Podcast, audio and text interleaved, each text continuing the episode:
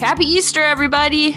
It's Liz, and here's the podcast lineup for Popping Collars in April 2021. We're opening our hearts and our minds to pop culture that we might have initially rejected on Popping Collars. Find out what shows or movies we're giving a second chance. Speaking of comebacks, Greg has a special interview with the creators of a documentary called Bobbi Jo Under the Influence. Hear how they discovered this uplifting story and were able to bring it to the big screen on our latest Pop Life profile. Our resurrection theme continues on this month's Going on 30, where we explore life, death, and what lies beyond with the movie Ghost. Don't miss part two of our April Fool's shenanigans. Finally, we wrap up the month with The Sacred Six, featuring Eric Matoye. We look back at the classic chapter of The Wire, Middle Ground. It's arguably the best episode ever of the best television show ever. Hmm. Thanks for listening and keep those collars popped.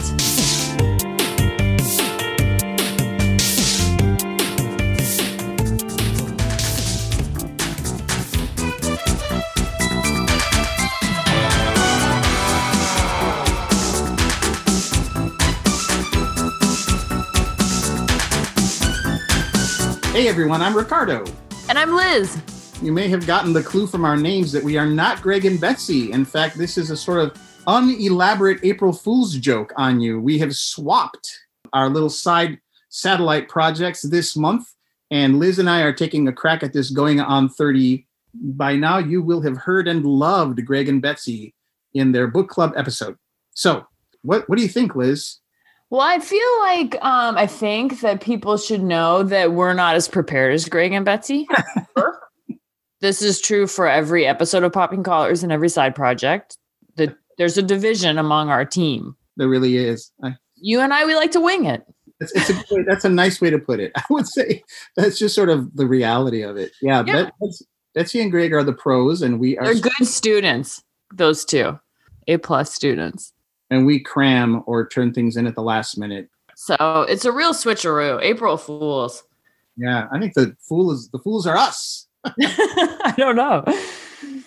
Okay, so this is going on 30, a popping collars side project where we work on our pottery skills with movies that were nominated or should have been nominated for Best Picture 30 years ago.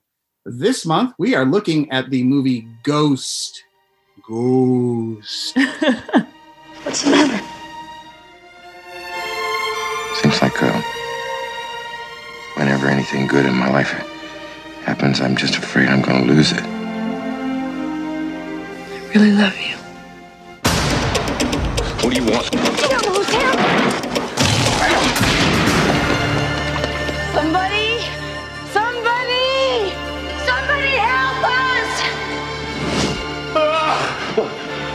What's happening? It's like I think about you every minute. It's like I can still feel you. The problem with you is you still think you're real. It's all up here now. You want to move something, you got to move it with your mind. Molly, why can't you hear me? Who is that? You can hear me? Can you hear me? Sam Wheat. Say my name. Say it. Leave me alone. Say my name. I get a message from Sam. What? Sam Wheat? He asked me to call. Once you go to police, he said it was a setup. He was murdered. She said Sam knew who killed him.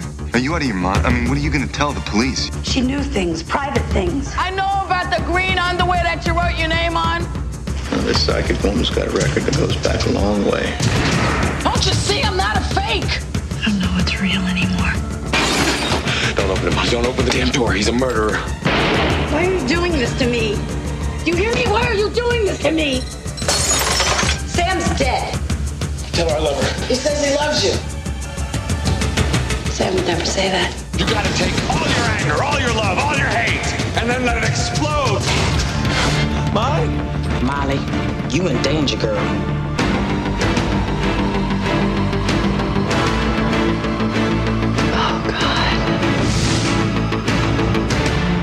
Ghost. Let me tell you a little bit about that movie in case you don't remember it, but I'm sure most of you have seen it. Sam Wheat as in barley and wheat, is a banker. Molly Jensen is an artist, and the two are madly in love.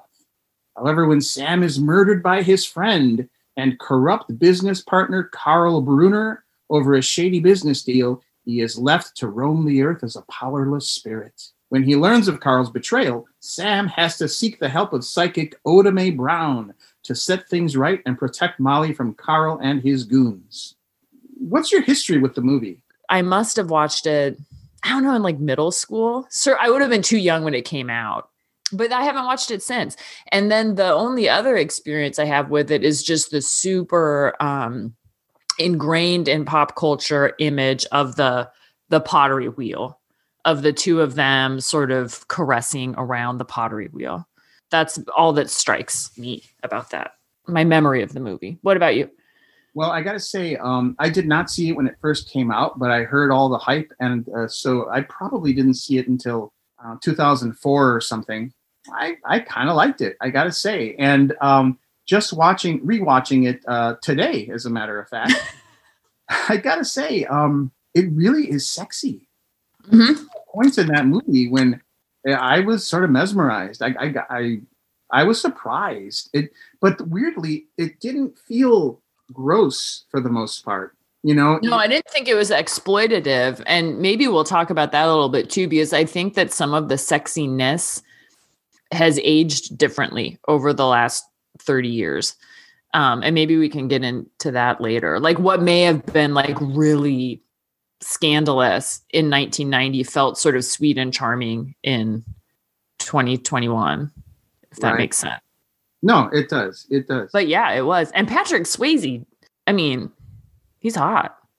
it's hilarious. The first scene of the movie, he is shirtless, and so is his friend slash enemy, Carl Bruner, played by Tony Goldwyn, who is Mhm. like the sexy president from Scandal Yeah. in two in the 2010s, 2012s. Um, and there he was, and they're both shirtless, and they're using a sledgehammer with Dem- is it Demi or Demi? I think she goes by Demi. Demi. So they're they're knocking a wall down.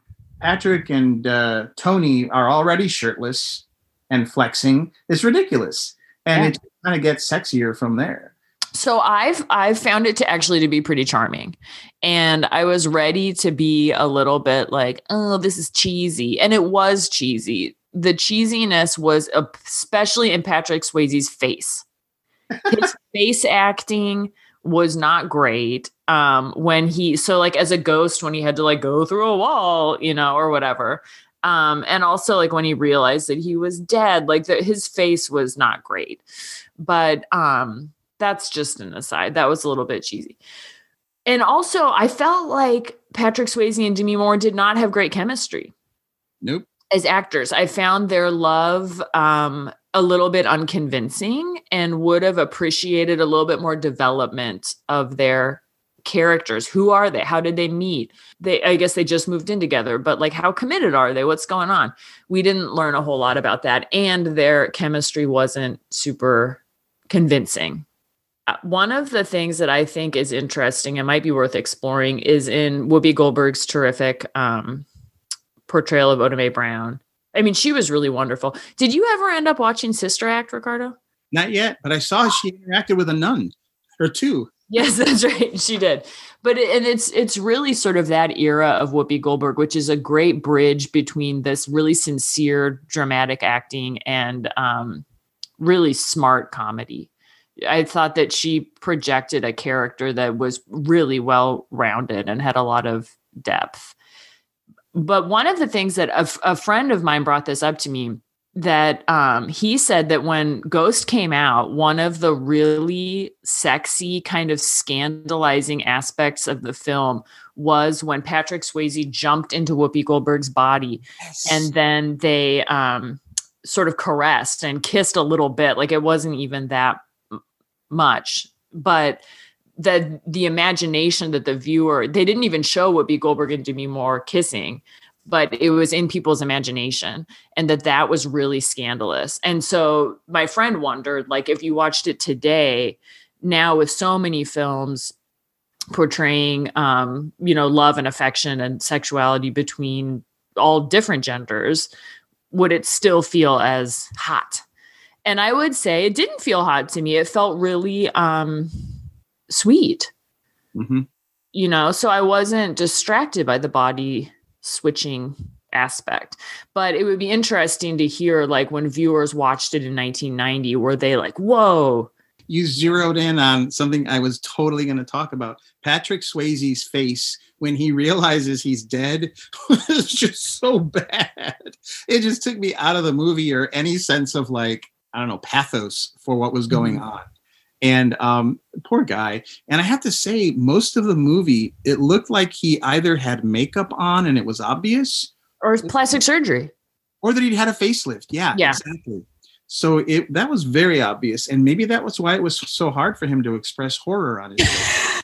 you know, I thought it looked like he had had a facelift too. And I thought this seems pretty early in Patrick Swayze's career to be doing that kind of work, but maybe not. Yeah, yeah, yeah.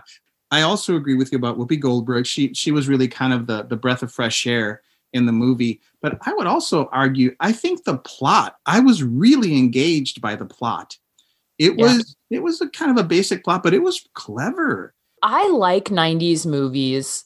Uh, late 80s, early 90s movies are often my go to comfort movies, usually because the plots are so tight and so satisfying. Like I think of The Firm.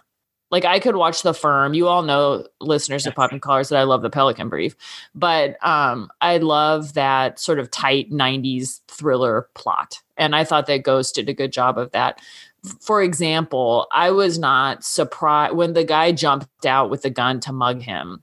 Mhm. It was not hard to remember the little black book that he kept in his wallet that had the computer codes. Right. So you felt like you were in on um like a aha moment or like unlocking the mystery, but they set it up for you. And I found that really satisfying, actually. Good. Yeah, satisfying is a good word for that. And and, and the ending, the way it sort of the, the way the plot winds up was also very satisfying. Um, to address your point about uh, Patrick Swayze inhabiting Whoopi Goldberg's body so that he can kind of caress Demi Moore, that yeah, that was a little complicated, but I I got to say they handled it pretty well. I think because initially you see you know her black hands with like pink fingernail polish touching Demi Moore's hands, and all you see are the hands. And then when it pans out, it's actually Patrick Swayze, you know, that you're seeing on the screen with her. And I was able to suspend disbelief. I mean, in the back of my mind, I was like, this is kind of a lesbian scene. It And- totally was. Yeah. but um, but I didn't, I didn't. Then I stopped thinking about it. uh, you Yeah. know, entirely, just because I was really into it. I gotta say, and and then when he goes up to heaven, I was actually kind of really moved. I was too. Well, because you got a sense, and especially because the um the juxtaposition, the difference between when he's first killed and he has the opportunity to go into the light, Mhm. but he sees his beloved who is suffering. And so he chooses his love for her is too great to for this like massive love, the love of God right. that he chooses to be with her and then there's enough resolution at the end that um he's able to choose to go you know to end this journey and begin another one. And not to get like too deep into life stuff but i'm sure you've had this experience too ricardo as a priest that when someone is near the end of their life and the doctors are saying they could go at any time they could go at any time they and are they're unconscious they will often wait until the last family member is able to come to the hospital to say goodbye or Mhm. they're waiting for grandkids or kids to fly in and there is this knowing i think that people seek resolution and it's not as dramatic as this film was but he was seeking a kind of resolution before he could step away and i thought that that was really convincing and moving Yeah.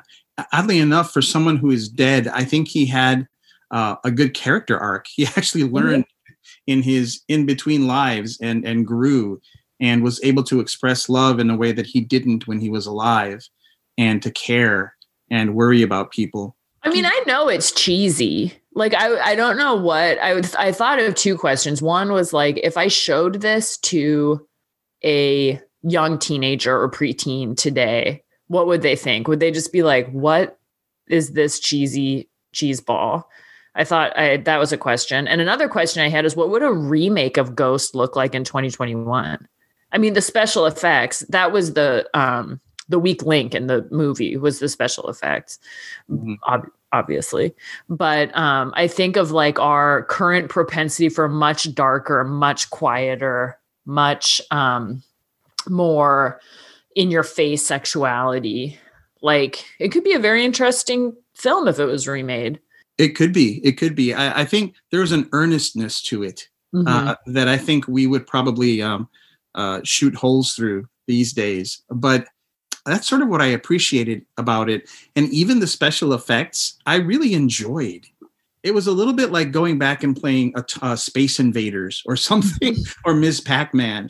You know, Yeah. it was really kind of kind of sweet, and it and it did the trick. Except for the demon ghosts that come, they looked ridiculous. They looked like little, like children's drawings of right, of- like cutouts with like a wall, like a shadow puppet. Yeah. exactly exactly so my favorite scene in the movie i i have to confess um not to be obvious is that pottery scene at the beginning of the movie What are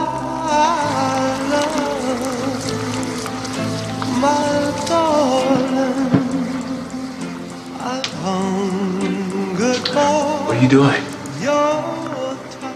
I couldn't sleep. Loyal. You must have passed out. What time is it? 2 a.m.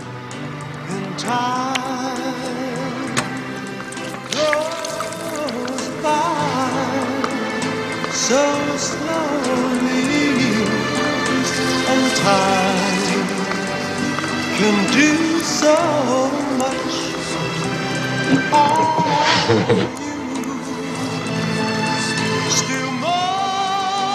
Oh no. I hope it wasn't a masterpiece. Well, it's not now. Can I help? Yeah, Adrian. You get him wet. Now just let the clay slide between your fingers.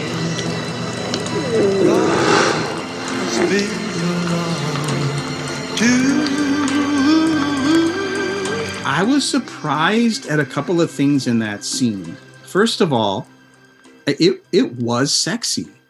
It was tactile obviously. Mm-hmm. They're they're linking hands and shaping this pottery business vase or whatever and they're just sort of embracing and swaying to that wonderful song unchained melody by the righteous brothers i think. Mhm. and it's perfect. It's a perfect scene. I think that it, that scene has staying power. And uh, this is what i remembered you were talking about. Both of the main characters were unconvincing to me except that i think the narrative and the plot made you root for them towards the end because you wanted to think things to be okay but you have no background for thinking why they should be in love. And come on she's got that, that was a gorgeous apartment Mhm. Yeah. it's ridiculous. I mean, maybe things were cheap in the 90s, but I don't think so. In Manhattan and Soho. I mean, He was an investment banker in the 90s. So, like, maybe. maybe. And it was a fixer upper, Oh, okay, sure. you know. But yeah, no, that was completely ridiculous. It was annoying, frankly. That's a little mean Rico coming out, but it's like you're both pretty and you have this great apartment that you're fixing up and everything's great and we're supposed to believe that you love each other, but there's no basis for that in the movie. And then that sexy scene happens. And that was just straight up sexy in, in a in a romantic, erotic way. and restrained. It, it it felt to me when it took me a while as I was watching it to realize like they're not doing anything. Like they're just sort of barely touching and kind of dancing. And it's later that they fall onto the couch, you know. But I thought like that, you don't see that that much in movies anymore.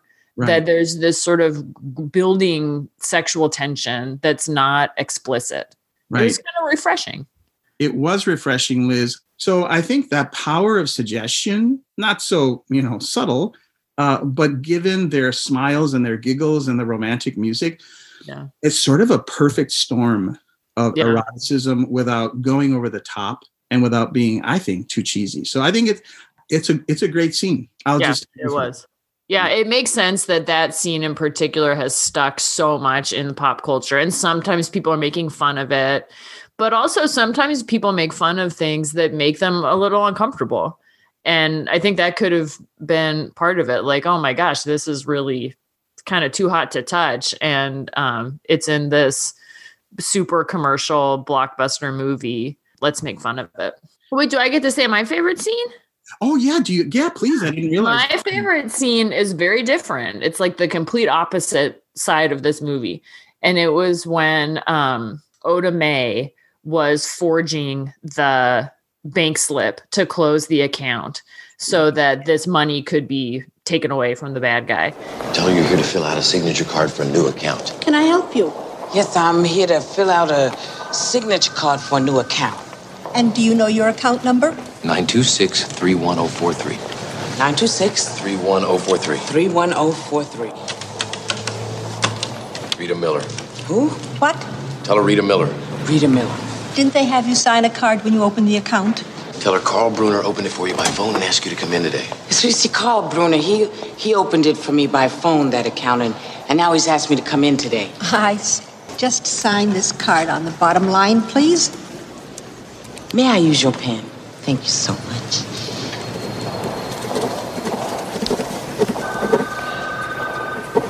No, no, no, Rita Miller. I'm so sorry. You know, I I need another one. I signed the wrong name.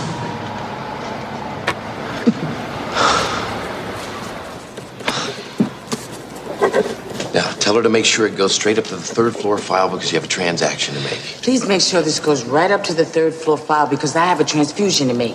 A what? Let's go. You know what I mean. Can I keep this pen? Uh, um, uh, yeah, y- yes, sure. Thank you so much. And I thought that was just like a perfect comedic scene. The way that she would kind of talk to him, you know, ma- that she was playing a character. She was talking out of the side of her mouth to him, which would have made it even crazier if you were watching it. And she was just dressed to the nines and she pulled it off. Right. That you know she managed to actually do it, and then when he asks her to give the money away, the, the the sort of push and pull with the check, I just thought the whole scene was great, and there was some some drama and um, suspense when Demi Moore figures out that she's there and she's a con artist. So what's she doing in the bank? I thought that was a great scene. that was a great scene. That actually, uh, on the other side of the spectrum of what this movie's trying to do, that was probably my favorite scene too. I, I have to say, Whoopi Goldberg and for me, uh, Tony Goldwyn, who plays the bad guy, their acting really kind of uh, highlights the, to me anyway, not great acting of uh, Demi and Patrick. I think that they were okay actors, but but they had no business playing lovers. Right. because outside of that famous scene that you described um, there's just no chemistry now she's a great crier She is. and she's so beautiful that watching her cry is there's something really really great about that she um so I, I think that they were both well patrick swayze was probably not a great actor but physically he was like with the running and jumping and leaping and he i think he had a background in Dance or something, maybe. yeah. So like when he does that thing where he swings out to bring the angel that they're lifting, he does that thing where he kind of swings out to get it. Um so physically I thought he was a a good actor, but yeah, they but they were not great. And then those other characters were much more they really did kind of steal the show. So, stats about the movie Ghost was released on July 13th, 1990. The domestic gross was $217 million. It was the number two grossing movie of 1990. Liz, I bet you know what the number one grossing movie of 1990 was. In fact, it was um, the Macaulay Culkin vehicle, uh, Home Alone. Home Alone, indeed. Another fun fact, and if you're interested, it is the 173rd top grossing movie of all time as of today, between Wow. King Kong in the year 2005, and How to Train Your Dragon. I love a King Kong movie. I will see any King Kong movie. Really? Love, love, love Kong. Yes. You're into this prehistoric stuff. You talked about Mhm. loving Jurassic Park too. I love Jurassic Park. And just a hot tip if you're still home watching pandemic movies, um, Kong Skull Island is like a combination Jurassic Park King Kong. It's amazing. Awesome. Hot tip. Thank you, Liz. this movie received 74% on Rotten Tomatoes. Do you agree? I don't know. Roger Ebert had this to say The movie contains some nice ideas and occasionally, for whole moments at a time, succeeds in evoking the mysteries that it toys with. so that's arousing.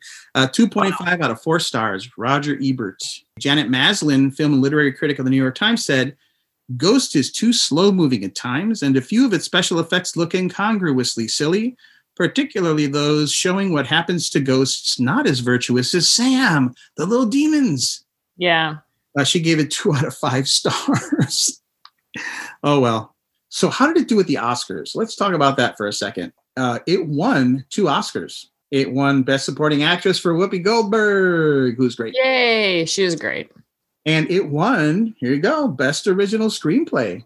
Uh, I wonder what it was up against, but hey, it was good. That was a bit of, a bit of a surprise. Uh, it was also nominated for Best Film Editing and Best Score by Maurice Jarre, but it did not win those two. It was nominated. I didn't even notice the score. Now that you say that, I usually do. I didn't even notice it. Another thing I hated about that apartment was that they had a jukebox. I mean, come on. With old records. Yeah, that was a little mm-hmm. silly. Yeah. So, what happened to you? What? You're new, huh? I could tell. Are you talking to me? Hey, relax. It ain't like before, you know. It's a whole new ball of wax. Who are you? Well, I'm waiting for my wife. She's in uh, 4C, cardiac wing. She's fighting it. Shot, huh? That'll do it every time. Hey, you may as well get used to it. You could be here for a long while.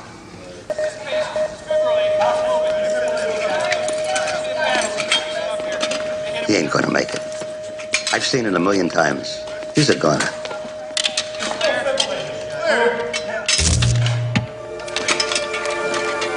See? Here they come.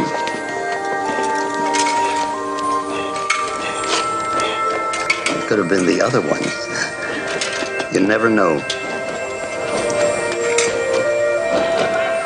Um, religion in this movie, in Ghosts. I was interested. It was interesting to me that they can talk basically about a heaven and a hell without really talking much about religion or faith.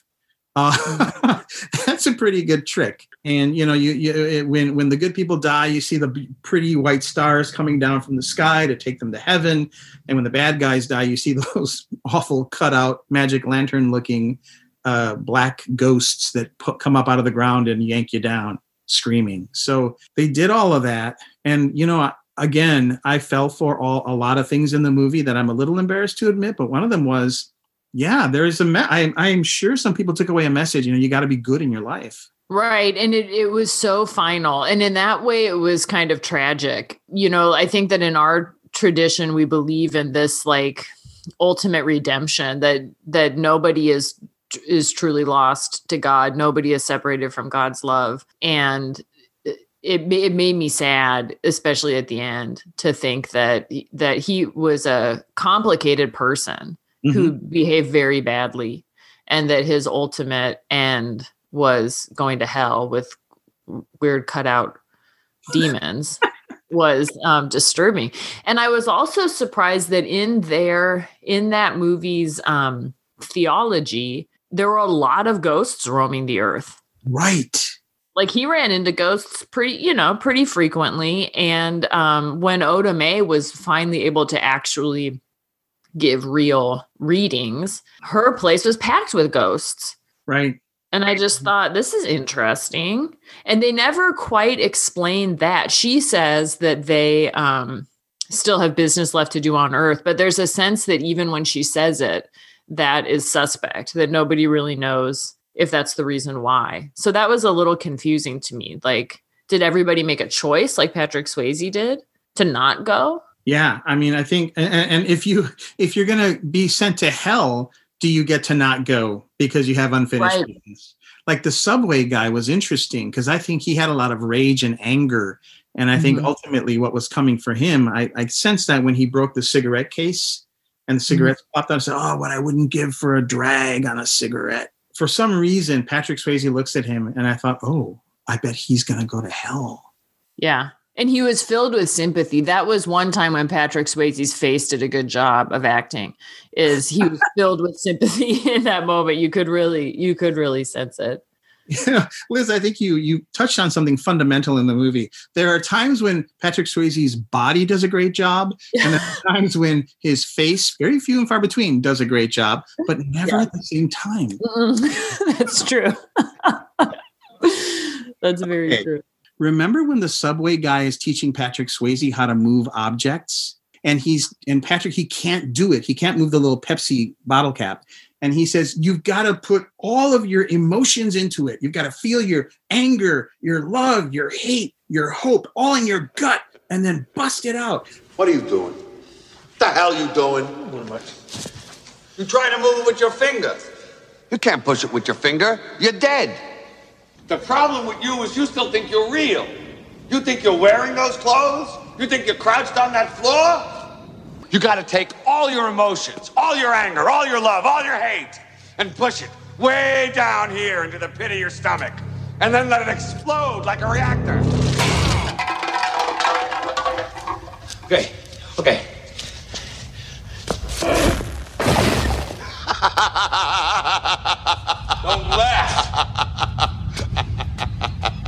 Thought he's trying to give the poor guy acting classes. Because the subway guy was a good actor. That was a he was good. He was really good. Patrick Swayze was not do- not doing it. Um, and so it, it was really it was like wow, this is an acting class, and and Patrick was not getting it until he did, of course. Uh, so I just I thought it was interesting that, that that you could have this sort of moral universe without talking about anything really, God, Jesus, except for well, like you said, Whoopi Whoopi Goldberg's two friends. They were like, "Praise Jesus, thank you, Jesus." They're Christian. But it was, but it was also fake. They knew it was fake. You know, it was, Right. I'm sure that there are Christian because it seemed a little bit like voodoo, right? Which you can be, I think that there are Christians who also practice voodoo, but that all seemed a little confusing. I would think that a lot of Christians is because they were like saying praise Jesus all the time. I would think that a lot of Christians, even in those more Pentecostal traditions, would would be really resistant to trying to communicate with the dead. You know, like using a Ouija board. Right. You're told you're not supposed to do that in youth group or whatever. yeah. When Yeah. he was um his funeral was was officiated by a pastor or priest, Mhm. but I don't think he was reading scripture. no, I tried to catch it and it sounded more like literature. Right. I mean, it, it's it sort of sounded vaguely scriptural, but not quite Yeah. to me. I think there is a way in which this movie, you know, it, it tries to do a lot of different things. You know, it's a comedy, it's a romance, it's a it's a Mhm. an, an action adventure mystery thriller movie, and and then it's got this whole message, this sort of moral message, this ethical message about how you live your life. And I would say, given all that it's trying to do, despite some of the missteps, I think that's something that is a real that's in its favor. You know, like if I Mhm. were to rate it, I would give it four stars easily out of 5 Mhm. Maybe that was a little generous, but you know, I, I felt it. What about you? What would you give it out of five? I'm hopelessly sincere. So I would say, like, it's not Stanley Kubrick, you know, Right. But yeah, I would say like in the three to maybe a three. I give it a three. All right. Yeah. So Liz, there is there is something, Liz, we've forgotten to discuss that they usually do on Going On 30. Two two little topics. One is uh why do you think this movie got nominated for the awards that it did? Mm-hmm. Uh, and then secondly, uh, who is the target audience for this movie? Great questions. I I think the t- it it seemed like it was intended to be a blockbuster, and in that sense, the target audience is kind of everybody, right? So I think it was sort of m- ev- everybody who might go out and buy a movie ticket. So when I say who is it for, and I say everyone, I don't mean literally everyone, but that might have been what the producers were thinking. I, I, I sort of want to say that if there were any target audience, it would be kind of romance movie, women go to the movie. But you know, I think you're right. It's sort of for everybody because I think the guys would enjoy it too because there's, and again, we're wildly stereotyping. Yeah. But um, there's action. I think Whoopi Goldberg fans would flock to it. I think mentioning that using those very super heteronormative stereotypes, it does seem like it is like a date movie Yeah. because it's got the romance for the women, the action for the men, a little bit of comedy, a little bit of drama, a little bit of sexiness, but not too much sexiness. It seems like it was a date movie. If you want a good date movie in 1990, Hire a sitter and go see Ghost. hire a sitter. That's right. I would I would actually name one more target audience, and I don't you know I don't think they thought of this, but inadvertently I and again I'm a sucker. I fell for it inadvertently. I think this might have been a movie that would have given some comfort to people who've lost a loved one. Yeah. especially at, at the end where this like you know I love you, and he says something like the love we have in our hearts we take with us. Mm-hmm. Go. Yeah, that was really moving. He turns around and he says it to her like it's a revelation, like he's discovering it as he walks into the light. He says, The love we have, it goes with us. Like he's telling her in real time, like this is happening to me right now. Right. And I I found that really moving. And I believe and I believe that. That's a thing that I believe. Absolutely. I, I found that very moving, and I think it would be a comfort to that sort of target group. Why did it get nominated? Well, I mean, it was a it was a big hit, and it it had touched all those bases. I mean, I, I don't know why Oscar. Frankly, no offense to going on thirty or the well, offense to the Oscars. That's ridiculous. Ever since 1981, when Reds did not win Best Picture, I have just been I'm just cynical. You know, it's it's a, it's a it's a numbers game. It's money. It's promotion. Has very little to do, except every once in a while, accidentally, with actual merit. The best of the year. Yeah. And so, I I mean, it was a feel good movie, and it touched all the points. I wondered too if the special effects were groundbreaking at the time. like watching them now, they feel like, ooh, early. But I wonder if at the time they were like, can you believe it? You can have, you know, you, you can make it look like a guy's walking through a wall or something. Yeah, exactly. So that's that's it. Well, I sure look forward to going back to book club. was yeah, this was a lot of work.